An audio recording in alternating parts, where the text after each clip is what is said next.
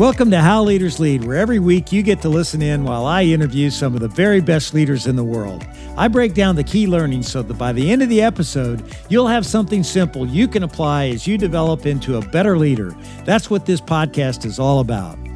You know, I hate to break it to you, but you won't make it very far as a leader unless you know how to summon courage.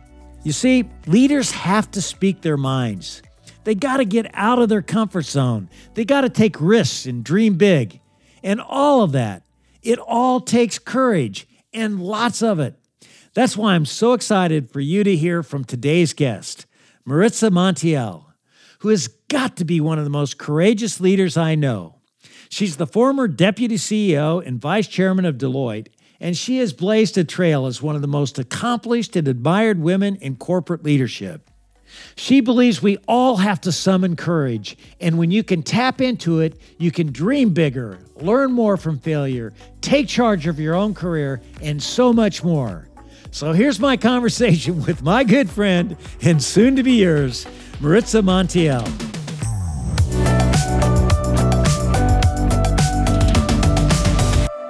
You know, Maritza, you worked your way up from the bottom to become the deputy CEO and vice chairman of Deloitte. You know, it's the largest accounting and consulting firm in the world with 180,000 people. I mean, that's quite a feat. But I have to ask you, you know, sometimes these titles can be so confusing. What's a deputy CEO do? well, it does all the stuff that the CEO doesn't really want to do. So um, I had many things that reported to me. If you would analogize it to the corporate world, it would be like a chief operating officer. We had obviously inside operations and the managing of the business of Deloitte.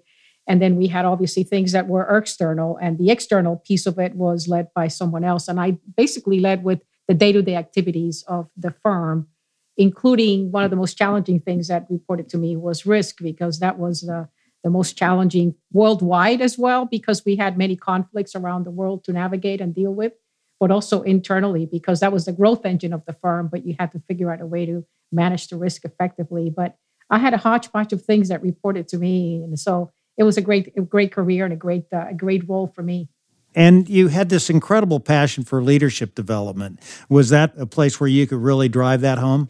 Yes, uh, that, well, that came with the development of the Deloitte University. And then from that, I talked to the then CEO to try to combine that into creating not just a university for learning and development, but creating a leadership center. And that we needed to revolutionize the way we look at leadership development in the firm. It was siloed in each of the businesses, and we needed to ensure that we were building leaders for the 21st century and not looking at what we had done in the past, uh, typically kind of learn on your own, have a mentor, work with an outside coach. That isn't leadership development. Leadership development is really doing something entirely different to prepare our leaders for the future. I have to tell you, Maritza, I have really enjoyed being on the Comcast board of directors with you. And one of the things that I've noticed is that you have a great knack of being able to step back and identify issues that need to be addressed. You know, how did you pick up that skill?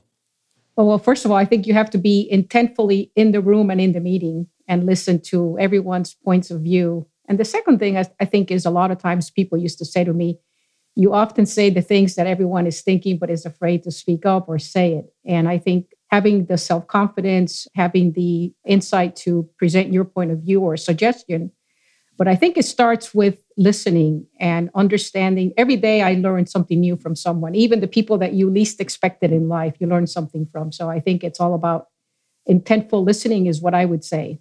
Before you left Deloitte, you wrote this book entitled Dare to Be Extraordinary Life Lessons from Women Who Take the Lead. Tell us about it. Well, I was a an unusual leader, you might say. A lot of people would have said I was a minority, twice a minority. I was, was a woman, but I was a Hispanic. And I didn't want to write a book about leadership. First of all, I used to tell everybody there are more books on, on leadership as there are on cooking. And I didn't want to write one more book. And I also didn't want to write a book about me. I wanted to write a book about the greatness of the women that helped build Deloitte. So I said, I, am willing to do that if you allow me to handpick the women which are featured in the book, and allow them to have their voice be heard around leadership and their leadership lessons. And then the other thing that we did is I wanted it to be because the Deloitte University was such a big part of me in my last few years at Deloitte. I wanted it to be among the books that were featured when you check into your room. There are all these books that Deloitte partners have written, and I wanted the book to be there so that anyone's curiosity who perks up, uh, because the title is Dare to Be Extraordinary, would want to read it and read it from these great women that had great careers and were great leaders. You know, you came up in the auditing profession when there were virtually no women. I mean, you were a real trailblazer in many respects. What kind of obstacles did you face in that period of your career? Well, first of all, I, I must tell you, looking back, there are times that I even surprised myself that I lived through it all. But I think adversity makes you stronger. So you can't blame anybody for this. It was the times. I was the, the first woman, the first Hispanic. There were very few women in the profession at the time. So everything from working with men on teams where I was the only woman or having to travel out of town with men. I mean, all these things were just things that we were sort of learning how to do and how to be. And it was a difficult transition as much for me as I think it was for the men that I was a part of. And trying to be a part of a team when you're this person that people don't quite know what to do with is a real challenge. So I thought it was up to me to adapt and embrace. And one thing I learned, I will never forget this. My father always told me you have to learn how to speak the language of men. So that meant to me I had to read the sports section every single day. And so to this day, I still read the sports section every day. And it gave me a conversation or something to talk about with guys, because everybody is a sports fanatic. And so it gave me something to be able to converse with them about and, and learn the language and, and adapt. But it, I wouldn't change a bit of anything. It made me who I am today. I've heard you share that you've been overlooked for promotions and assignments because you were a woman. Will you share one of those stories with us and, and how did you handle it? I believe in destiny entirely, and I believe that everything happens for a reason. And yes, early on in my career, it was always about you wanted to be on the on the clients that were the best clients and you could learn from, and you wanted to work for the people that were the leaders in the office. And the reality was, I didn't have those chances. And so I had to figure out how to pivot and how I could create a brand for me that would enable me to be successful in that environment. So I ended up going on engagements that no one wanted to be on. And they didn't want to be on, not because there was anything wrong with this client or this company, because they were just tough. It required you to work a lot of hours. It required you to be in an industry that perhaps was not as sexy as some of the other ones. And so I had to learn how to reinvent myself. And I ended up volunteering for one of those. And actually, I met the first person who became my dear mentor, Leon Mashack. And I learned so much from him. So I it was God sent that I was destined to do that. And looking back, I think it's what helped me grow and develop into the person that I became. Has there ever been a time when you felt like you've been held back?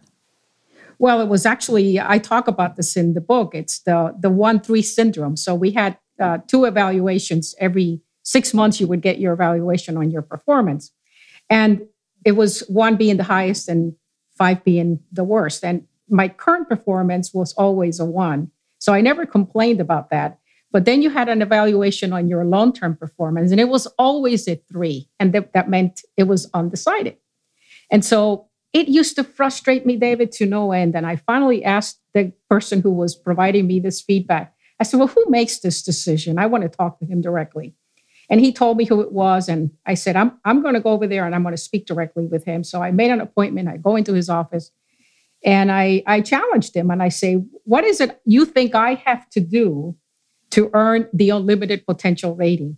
And he looked at me and he gave me this look of, Maritza, we quite frankly don't know what to do with you. There's not been anyone else like you. And so I left saying, I think you're wrong about my potential.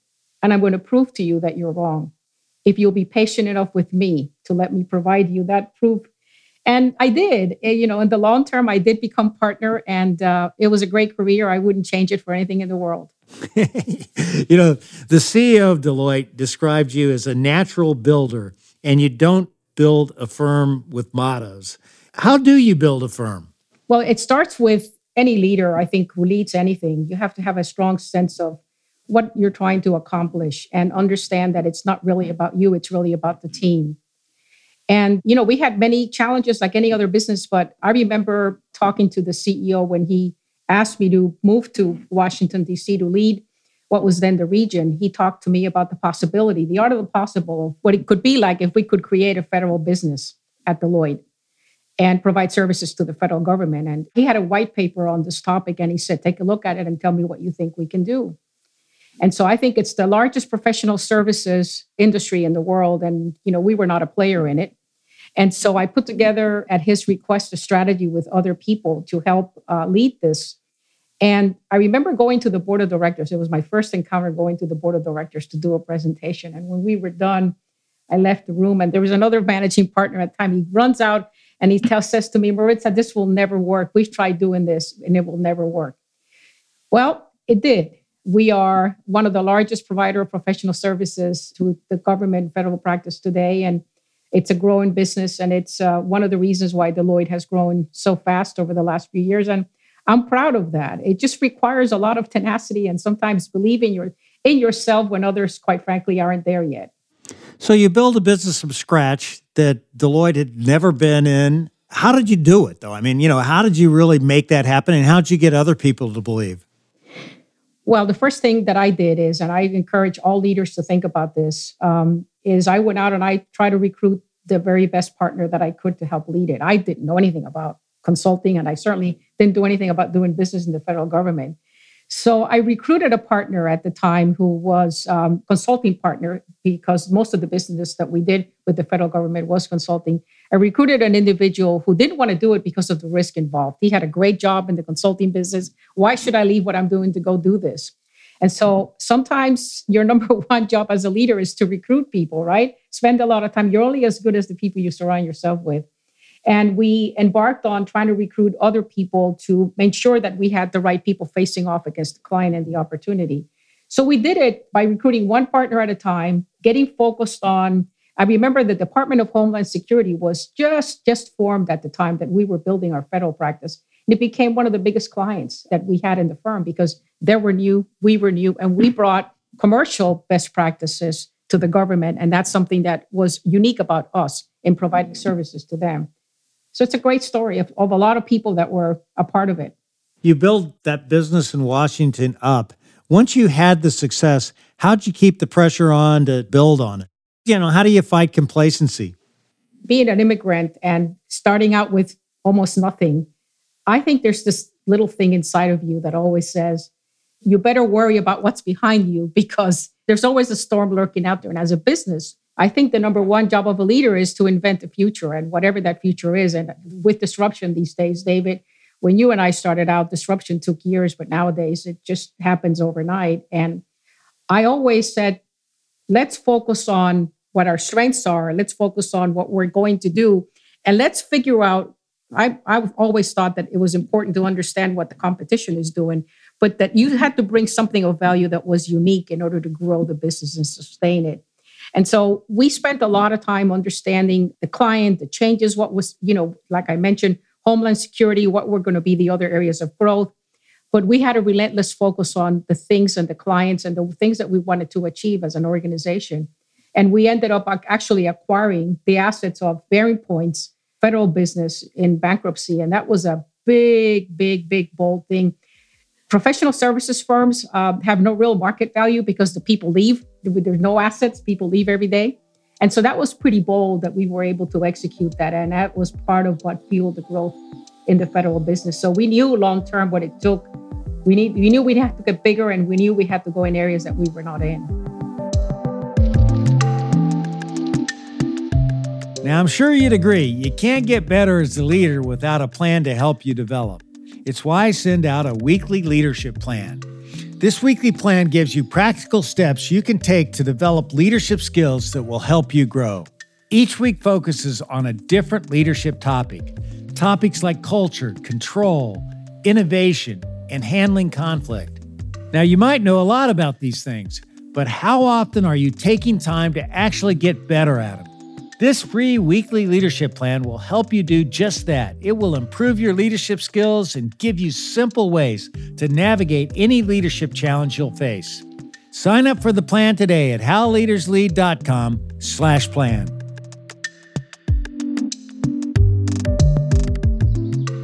You know, the CEO that described you as a builder earlier, and he also said that you made him believe in himself before he really had that belief and that you were there for him as a coach. Can you give us an example of how you did that with him? If you're going to be effective and successful, you need to surround yourself with people that are smarter than you.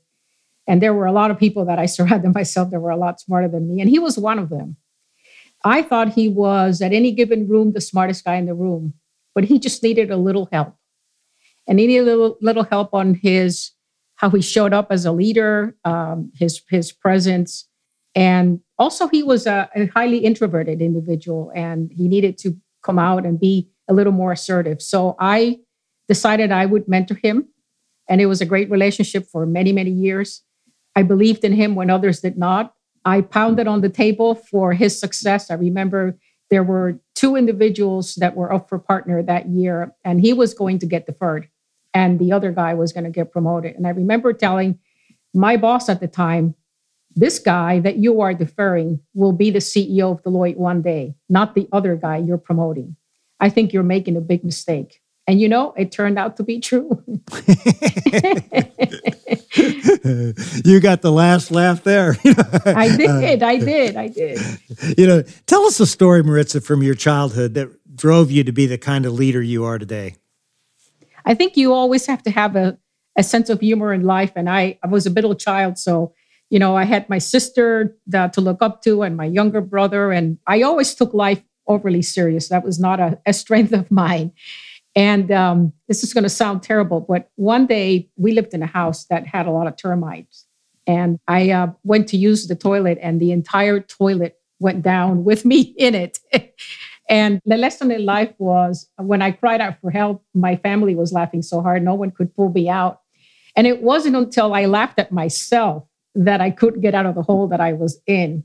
Um, so I don't know about the graphic of this, but it was a learning lesson about how to take life in stride and how to ease up a little bit and not to be too hard on myself and others. So uh, that's what that. comes to mind, David.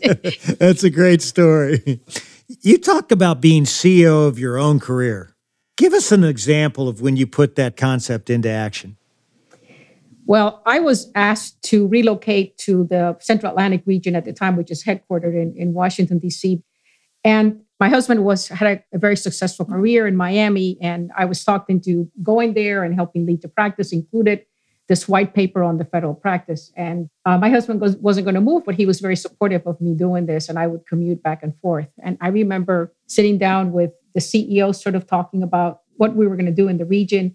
And I broke the news to him that, you know, I wasn't going to move. And of course, we have never had an office managing partner that didn't live in the geography that they were leading. So he said to me, but go ahead and negotiate this with your direct report, who was the guy that had the job in that region prior to me getting promoted. And I remember talking to him about the same challenge that I would be there Monday through Friday, but that my husband wouldn't come and I would commute and he would come up uh, every other week and we would work it out. And he said, It's impossible. That's never going to work. You represent the community and you have to live there. And I, I looked at him and I said, Okay, let me make sure I understand. I am the eighth leader of the region and we're last in the marketplace, and all my predecessors lived in the community. So why is living in the community necessary since that didn't seem to make a difference for the eight other guys that preceded me? So I, I, made a deal with him. I said let me try it for two years and if i'm not successful you can fire me. And so the rest is history as they say. That takes courage and, and you talk about two kinds of courage. One is making the best of the way things are and the other is believing in yourself when no one else does You talk a little bit more about that? And, and I'd imagine, knowing you, that you got a good story at how you arrived at each one of those points. if you don't believe in yourself, it's kind of hard to have others that you expect that others would believe in you. I just had a, a sense of, I feel sorry for whomever challenges me that I can't do something because it's it's the fuel that gives me the motivation to try to prove you wrong. And so I thrive in chaos. Um, I thrive in adversity. I'm not scared of anything. I have failed many times and I've learned from that, but I believe that there are no such things as huge problems. They're just lots of little problems that put together are big. And so if you view a challenge as an opportunity and you don't view the gigantic thing as a problem, but you view it as everything is solvable and you surround yourself with the right team to face off against that challenge, that you can be successful. So, courage comes in many different ways. Some people are afraid in the moment, but then run to it and seize it and are successful. Other people sort of raise their hand and they say, Let me have the ball, coach. I'll go take care of this. But everyone has courage. It's just that sometimes I think fear of failure paralyzes people. And so I always say to people, believe in yourself, make sure you have a plan of what it is you want to accomplish. And, you know, dare to dream. One of the things I always, when I had my one on one sessions with my leaders, I would always end the sessions with, tell me what your dream is. And it sort of caught people off guard at the beginning, but the next time we met, they came prepared to talk about that dream. It didn't have to be, they would ask me, well, uh, about what? And I would say, well, they're not my dreams, they're your dreams. That's what I want to know. And so it forces people to think about the art of the possible and it forces you to think about, you know, if you spend two weeks planning your vacation, but you don't spend more than a day thinking about your future, it's kind of not the right balance in life.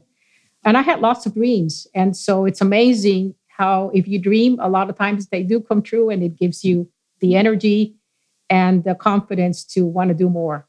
What are some of the big dreams you had in your life and career? To, for to me, the number one was to just get a job. I mean, you know, you have to understand how poor we were. My mother raised three kids on her own because my father died of a heart attack very young. You know, we lived very modestly. I went to a community college on a grant and a scholarship, and then I got fortunate enough to be able to get into the University of Miami on a grant and a scholarship. I had to work full time and go to school full time and maintain a GPA so I could get tuition for the next semester. So life has been hard. So for me, the number one dream was getting a job.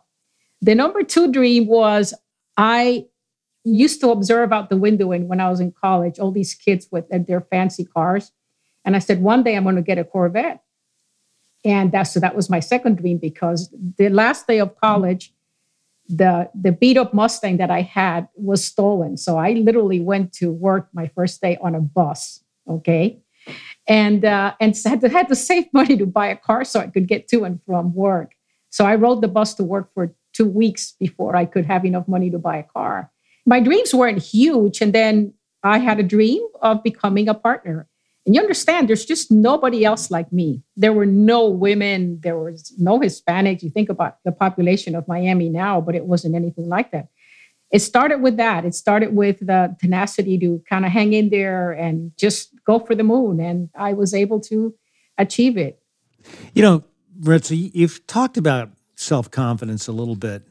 You seem to be so self assured, so self confident was this something that was just in your DNA, or, or did you have some cataclysmic moment where you realized, hey, you know, I've got this, I can do this? Well, uh, David, I, I think I got it from my mother that no matter what the challenge in life is, I can persevere. I don't know how I got it, but I'm, sometimes it's a plus and sometimes it's not. But that's what that's who I am, David.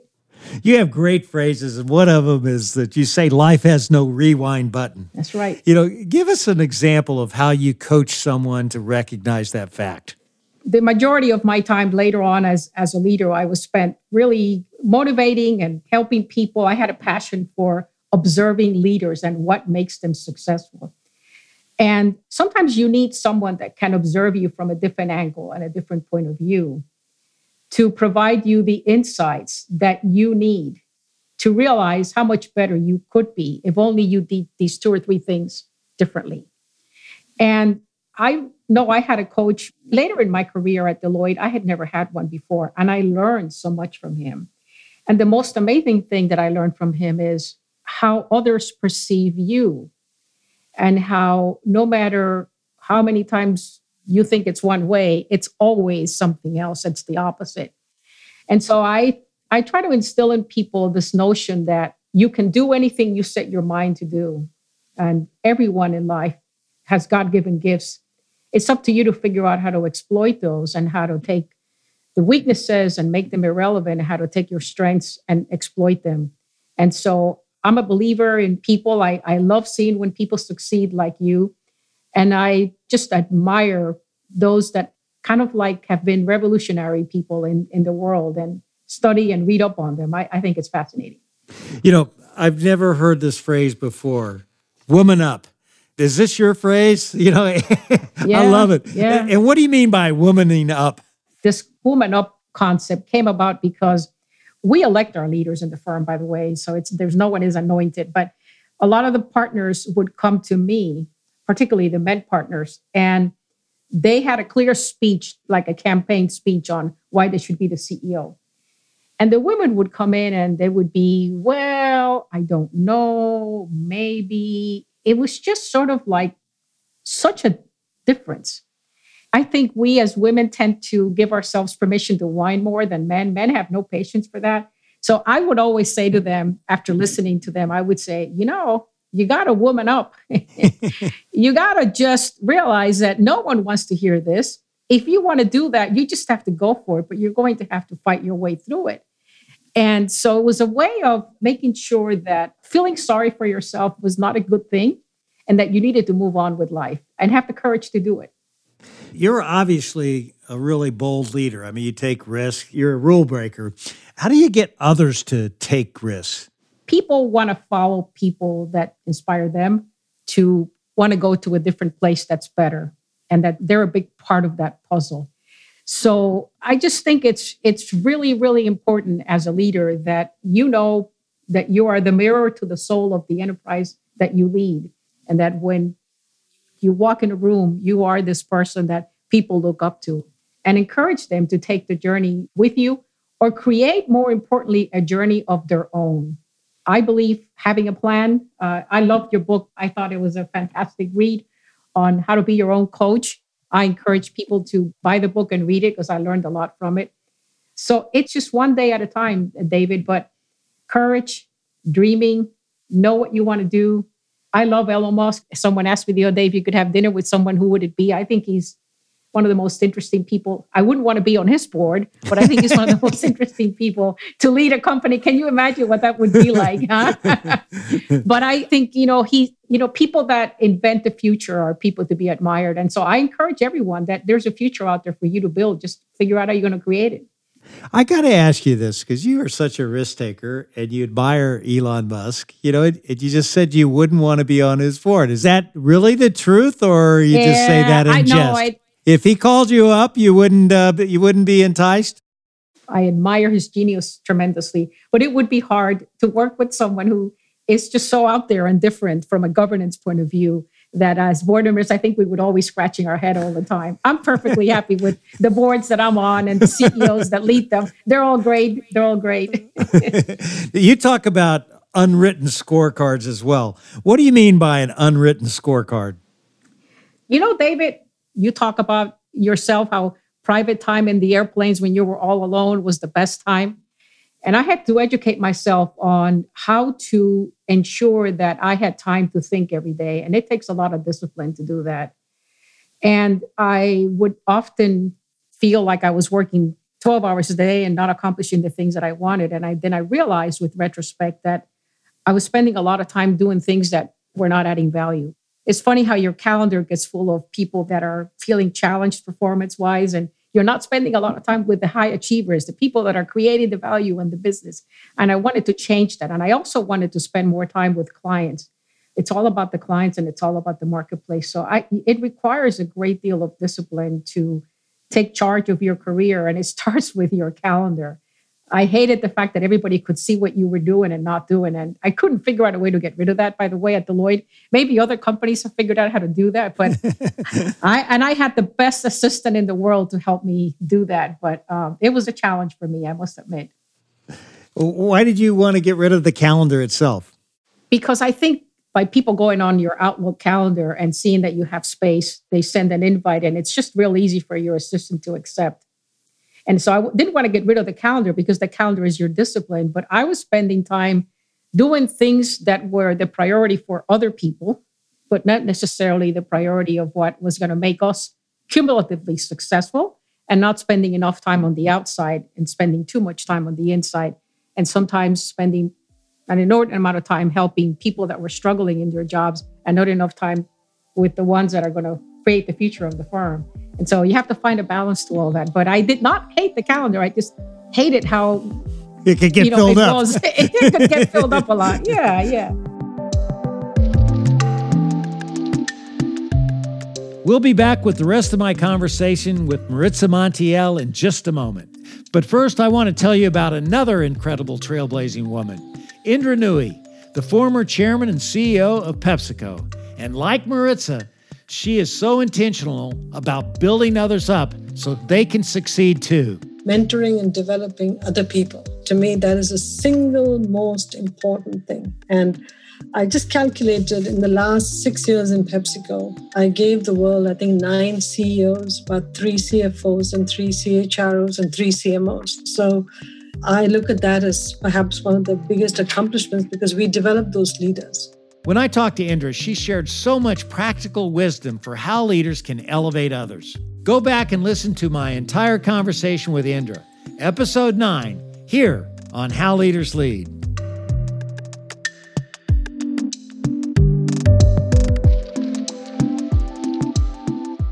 You mentioned this earlier. You headed up the team that oversaw the learning and development strategy for Deloitte University. Tell us about that experience and how you think you really broke new ground. You visited a lot of different places. What did you do that was really different at Deloitte? It was really world class. I spent six months going out and talking to GE and IBM and how others develop leaders, universities, etc. And I learned when I went to GE that Jack Welch had this theory that the functions or the businesses don't own the people, that he owns the people when he was CEO and he merely rents them to the businesses. And, you know, at Deloitte, we were so siloed in everything that we did from a learning and development. And so the first barrier was convincing everybody that leadership is a skill that is across the universe, no matter what business you're leading, whether it's tax, consulting, or audit, that this is a skill that needed to be developed as a collective Deloitte as opposed to individually. Each of our businesses had their own version of leadership development. And at the end, when you get to be CEO of Deloitte, you lead all those businesses. So you need to learn how to run a consulting business as much as the consultant needs to understand how to maybe not lead an audit business because of the regulatory environment and restrictions, but you need to understand how to walk in the shoes of an audit partner if you're going to lead that business. And so it took a lot of effort. Uh, it was like herding the cats to convince him to have one platform for leadership development. And the other thing that I had to do is because we pride ourselves in solving all the world's biggest problems, is I had to come back to them with here's what I've learned from the outside that would give me credibility. Because after all, this was not, I wasn't an expert on leadership development. I'd never done it. It's just something I had the passion to do. So it was one intervention or interaction at the time with each of those leaders who led the functions to convince them to do something different. And today it's what we do at one of the many things we do at Deloitte University. And it was a great journey to get that going. How did you boil down the essence of leadership? Ah, is as many colors in the rainbow, the definition to that, David. I think it's different for different people. I've often said that you know, companies don't fail, but people who lead them fail. And I also believe that there is a, a skill match for every situation. For example, I believe CEOs that are great at doing turnarounds sometimes are not the best to lead in a high growth environment. And then vice versa, those that are more dreamers and you know focus so much on the future are probably not the best at doing a turnaround. So I think that's why there's so many books written on leadership because the definition is endless and it comes in different sizes and now we have lots of women that are part of the definition of leaders and you could see how many people are non-us born leaders that are leading fortune companies. And so i think it's comes in many different ways and many different attributes and i think you have to match the circumstance to the individual. One of your principles of leadership i know is to get your fingernails dirty. What do you mean by that well, like I said to you at the beginning, I figured that the best way for me to get noticed was to volunteer for the jobs that nobody else wanted to do. Whatever had to be done, whether I had to go make coffee for the team or, you know, we had to order food and go get it, it didn't matter what had to be done. I, you know, one of my pet peeves is for people who say, not my job. That's not a quick way to impress me if that's your attitude in life. I believe that teamwork requires each and every one of us to do whatever it takes, whatever it takes, whatever that is, and be there for each other. So getting your fingernails dirty is part of that. And you use the Maslow's hierarchy of needs for solving problems. You know, explain that. Uh, that's you know, yours pretty down to earth. Now you're getting up there. Well, you know, I always felt I never understood why we had all those classes in my community college on humanities and things that you later on don't know why you're even there. But I never have forgotten Maslow's hierarchy of needs because when I talked about earlier about gigantic problems and solving transformational challenges, when I took over Deloitte University, I succeeded someone and we had issues and when I first arrived there for my first team meeting, you know, the, we had a PMO and there were a thousand pages, and this was over engineer, like consultants over engineer everything. And I said, look, we have to open by this date. And there were some financial reasons why we had to open by this date. And I used the Maslow's hierarchy of need example. I said, everybody remember that from your classes in college? You probably were asleep through them. But I was I was not asleep through this one. I always, I never forgotten. I said, here's what's got to happen They one at Deloitte University. The elevator's got to work. The toilet's got to flush. The technology has to work. We have to have hot water. And we have to be able to feed 800 people at once. Everything else is day two. So we got to focus on the day one problem we got to solve. And all this other stuff, and you know, the wallpaper and the you know the the this and the that you know you got to get to day one right so we try to make the gigantic issue of the problem into the lowest level denominator of what it need what need to happen. And I think it gave people a focus and it allowed people to say, in fact, it, it became the Maritza, that's a Maritza day two problem, not a Maritza day one problem. And so there was a lot of money at stake because we were going to get a lot of tax credits for opening up on time, and there were contractor incentives. There were all kinds of things. And we had made a big deal out of opening day. And I wasn't going to be the one that would call a CEO and say, well, you know, we, we had a bit of a setback because we're worried about the wallpaper. It wasn't going to be a good conversation. You have a, a real ability to tell it like it is. I mean, you have no problem, it seems like, standing up and speaking your, your mind. And I'm sure you've had people who've worked for you that disappointed you, that did not meet your high expectations.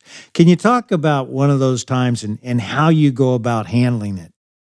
Oh, yeah. It's happened to, I think, all of us. I mean, it's just part of life. I think as leaders, sometimes we hang on to people too long. I learned that lesson. And it's funny, you can see it when other people do it, but when it's you, you don't see it. Sometimes the best advice that you can give someone and the best action you can take is to suggest to them that maybe they're they're not fit for the career that they're in and they should go do something else on the outside. And I cannot tell you how many countless people that I know of that left Deloitte.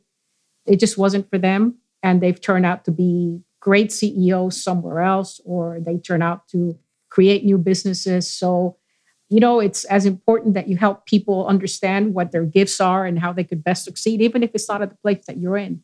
But listen, tough conversations like that are always hard. I mean, I have a heart like everybody else does. And it's hard. It's one of the hardest things I, I think as a leader you have to do. You mentioned advice. What would be the three best pieces of advice that you've ever received? Well, Leon Mashiach, my mentor, uh, was famous for telling me, hang in there. I didn't understand what he meant back then when he said this.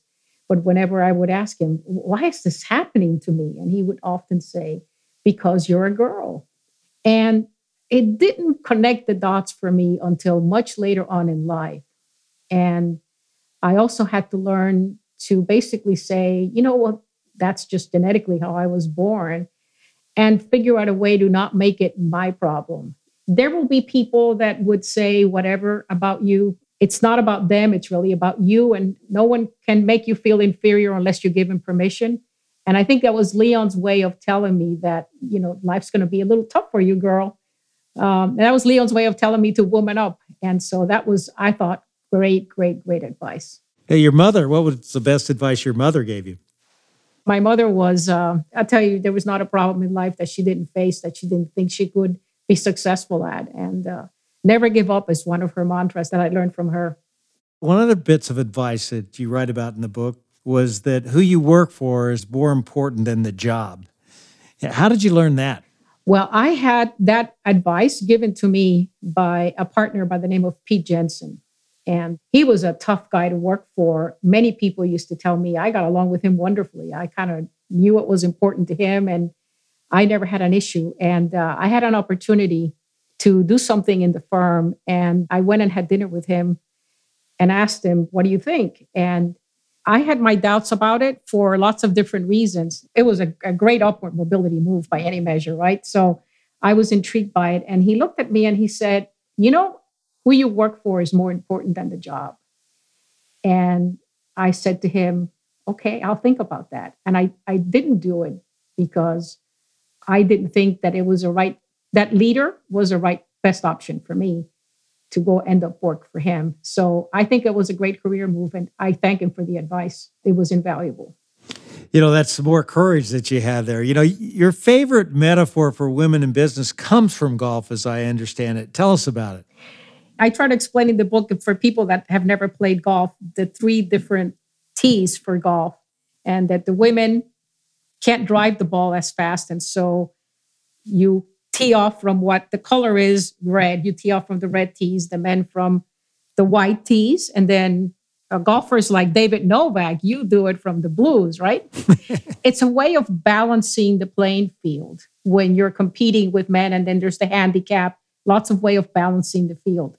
In business, there are no red tees.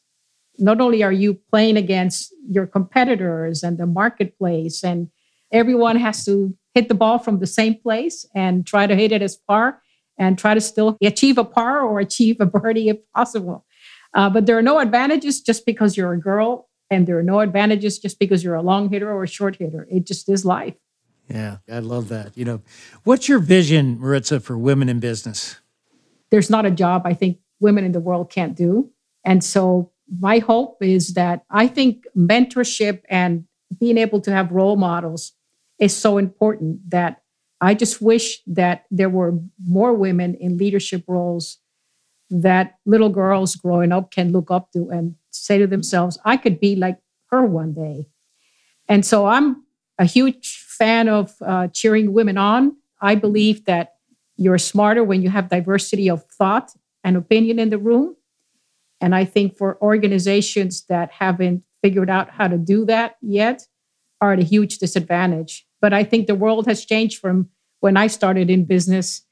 David, when I started in business, I remember there was a club in the building that I worked at, and I was a, I was a manager, and we had clients that flew in, and we wanted to go to the the club that was there, the luncheon club that was there in the building, and uh, went in, and I was there with five other men, and we knew that women were not allowed in the club. But I had a, a, a, person I worked with at the time. He said, Well, it's torrential rain, Maritza. Don't worry. They'll let us in. We can sit in that room over there. And they said, No, because you're a girl. and uh, we left. I remember it was torrential rain. And I never forgot that as long as I waited a long time. And one day I became the partner in charge of recruiting. And we used to have all these events at that club. And they finally allowed women to go there. And I said, um, when, you know, they lost all the Deloitte business. So the guy that ran the club came to see me. And uh, he said, why, why did you take our the business away? It was very, very, very good business for them. I said, because you wouldn't allow me in to have sit at lunch many years ago. But I'll tell you what, but I'll tell you what we do. If you agree to admit two other women into the club and you know not charging for the entry fee we'll go back to having events at the city club it was the city club and he did by the way and we went back to doing events there but i got a little bit something out of him back but i, I you know the world has changed for women those things don't exist anymore but yeah, i went through goodness. all that I went through all that. Yeah, it was not any fun. What's a challenge you give to both men and women when it comes to working together?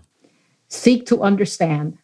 We make a lot of rebuttable assumptions about things that women can and cannot do. We do have the challenge of raising a family. And if you have elderly parents and you worry about them and you're the caretaker, you're the CEO of the home and, and you have to be sometimes the CEO on the outside as well. It's very hard. But you know, in today's world, I think men share a lot of that responsibility, and men are trying to be the best parents that they can as well. I think seek to understand, try to figure out what it feels like to be in their world and vice versa. Try to figure out how to work with people of diverse backgrounds. I think culture is a big one too, David. I know when I went to DC, I had to really come to the US. Miami had a, has a mixed culture. We do everything late. Time is less important to us. I remember going going to DC and the meetings would start on time, and I was like, "Wow!" You know, in Miami, you kind of start the meetings when everybody gets there, and it's okay because we we're all Latinos, and you know, the Americans become Latinized and they get there late too. You know, it's it's a whole different world. So I think culture is terribly, terribly important, and the world is so much smaller these days than it used to be. You know, Maritza, everybody has an epic fail. Mine, I've talked about many times, was Crystal Pepsi. A great idea, poorly executed, I must say. And it was totally my idea. So I, I take ownership of it. Do you have an epic fail? Oh, my goodness, yes. At a very young age, after I made partner, I was given the responsibility to lead the audit practice in the Miami office, greater Miami office. And it was right after the savings and loan failures. And we did about in Florida almost 80% of the savings and loans. So it was a huge financial crisis for us. And we were facing challenges we had never faced in our entire lives. And so we had this offsite meeting. And I took the trouble of figuring out the size, the, ten, the sneaker size of each one of our partners and buying Nike sneakers. And the theme of the meeting was just do it. Well, first of all, when they got their sneakers, they were all like mesmerized opening them up and they couldn't figure out how to connect that just do it to the sneakers and we figuring out that we had to grow and we could do it. It fell so flat. I can't tell you. It was like it was like my worst nightmare. And to this day i have never forgotten it. So whatever it is you do in life sometimes people just aren't ready to listen to that message. And quite frankly maritza a pair of sneakers wasn't going to fix that Duh. so you know, it's like I, I you uh, not only did you read the environment wrong, but you read the the room wrong. Everybody went out and had a nice pair of sneakers, but it really didn't accomplish a whole lot. And as a leader, my first coming out meeting, uh, I wanted to put a bag over my head and just leave. You know? so that was that was yeah that was my epic failure. They it was at a very young age. It was a lot of humble pie back then. And you remember that one, don't you? oh my goodness, I will. I to this day, if I see a pair of Nike sneakers, I won't buy one. Maritza, this has been such a fun conversation, and I want to have some more fun with you with my lightning round of questions. Uh, are you ready for this? I am ready, David. Okay. What would be three words others would use to describe you? Uh, tenacious, um, courage, enthusiastic. What's your biggest pet peeve? People who whine. Uh, who's your favorite female leader and why? Ah, Margaret Thatcher. Tremendous courage in adversity, took on everything. She went to war, reinvented the economy in the UK at a time when it was floundering. Just a, a great role model. Who's your favorite male leader and why? I love leaders that walk in the room and immediately they're a magnet for making everybody else feel better. And so I, I won't name an individual, but that quality is something that you have. And I think it's a gift. Well, thank you so much. I really appreciate that. What's something only a Cuban would know about Cuba? They're the most beautiful beaches in the world. Absolutely. Favorite thing to do in Miami? Go out on a Friday night, watch the Miami Heat, uh, and have dinner at El Gaviano prior to going there. if you turned on the radio in your car, what would we hear? CNBC. You're, you're true blue all the way. yeah, yeah, yeah, yeah, yeah. I had to say that, right? What's something about you, Maritza, that few people would know? I rode motorcycles. that, that, does not surprise me at all. yes. Uh, that's the end of the lightning round. I got just three more questions here, and, and, I'll let you off the hook here. What advice can you give to people to balance family and work based on your experience? Remember, we talked about the challenge of my calendar beforehand. I had every important appointment in my life that I had to be at that was family oriented, and nothing could change that. It didn't matter what it was. That was cast in stone, that always came first. So the best piece of advice is get organized around those things because they do really, really, really matter to those people. And it's important to you. What's one piece of advice, Maritza, you'd give to aspiring leaders? If you had to pick just one thing. To have the courage to go after your dreams, to have the courage to speak up, to have the courage to share what's on your great, brilliant mind with people in the room. Don't be afraid to have a minority position on something. What's important is to be heard. And I think uh, having the courage to take risk. Without risk, and without failure, you'll never learn anything. I learned more from my failures than my successes. And the important thing is not that you fail. The important thing is how you come back up and how you apply yourself to the future from that failure. And uh, I, I learned a lot more from failure than I did from anything else in life. So have the courage, have the courage to fail. You'll learn a lot.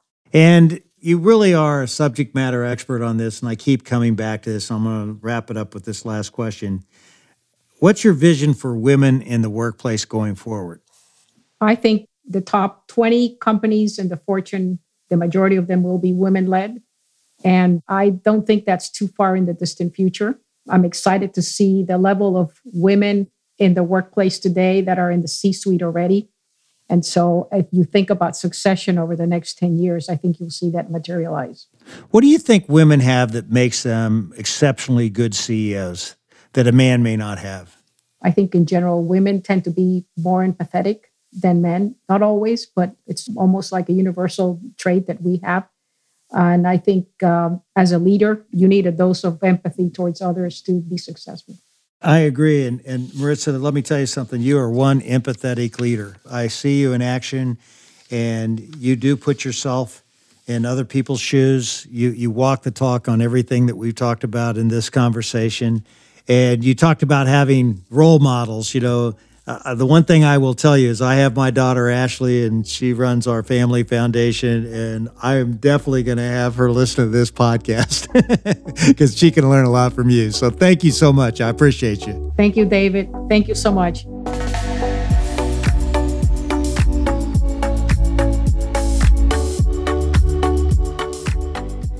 Well, I don't know about you, but talking to Maritza just inspires me so much. She obviously is not afraid of taking risks and speaking her mind. And I love what she said about being the CEO of your own career. You've got to have the vision to dream big for yourself and then the courage to actually go for it. So I want you to apply that advice this week.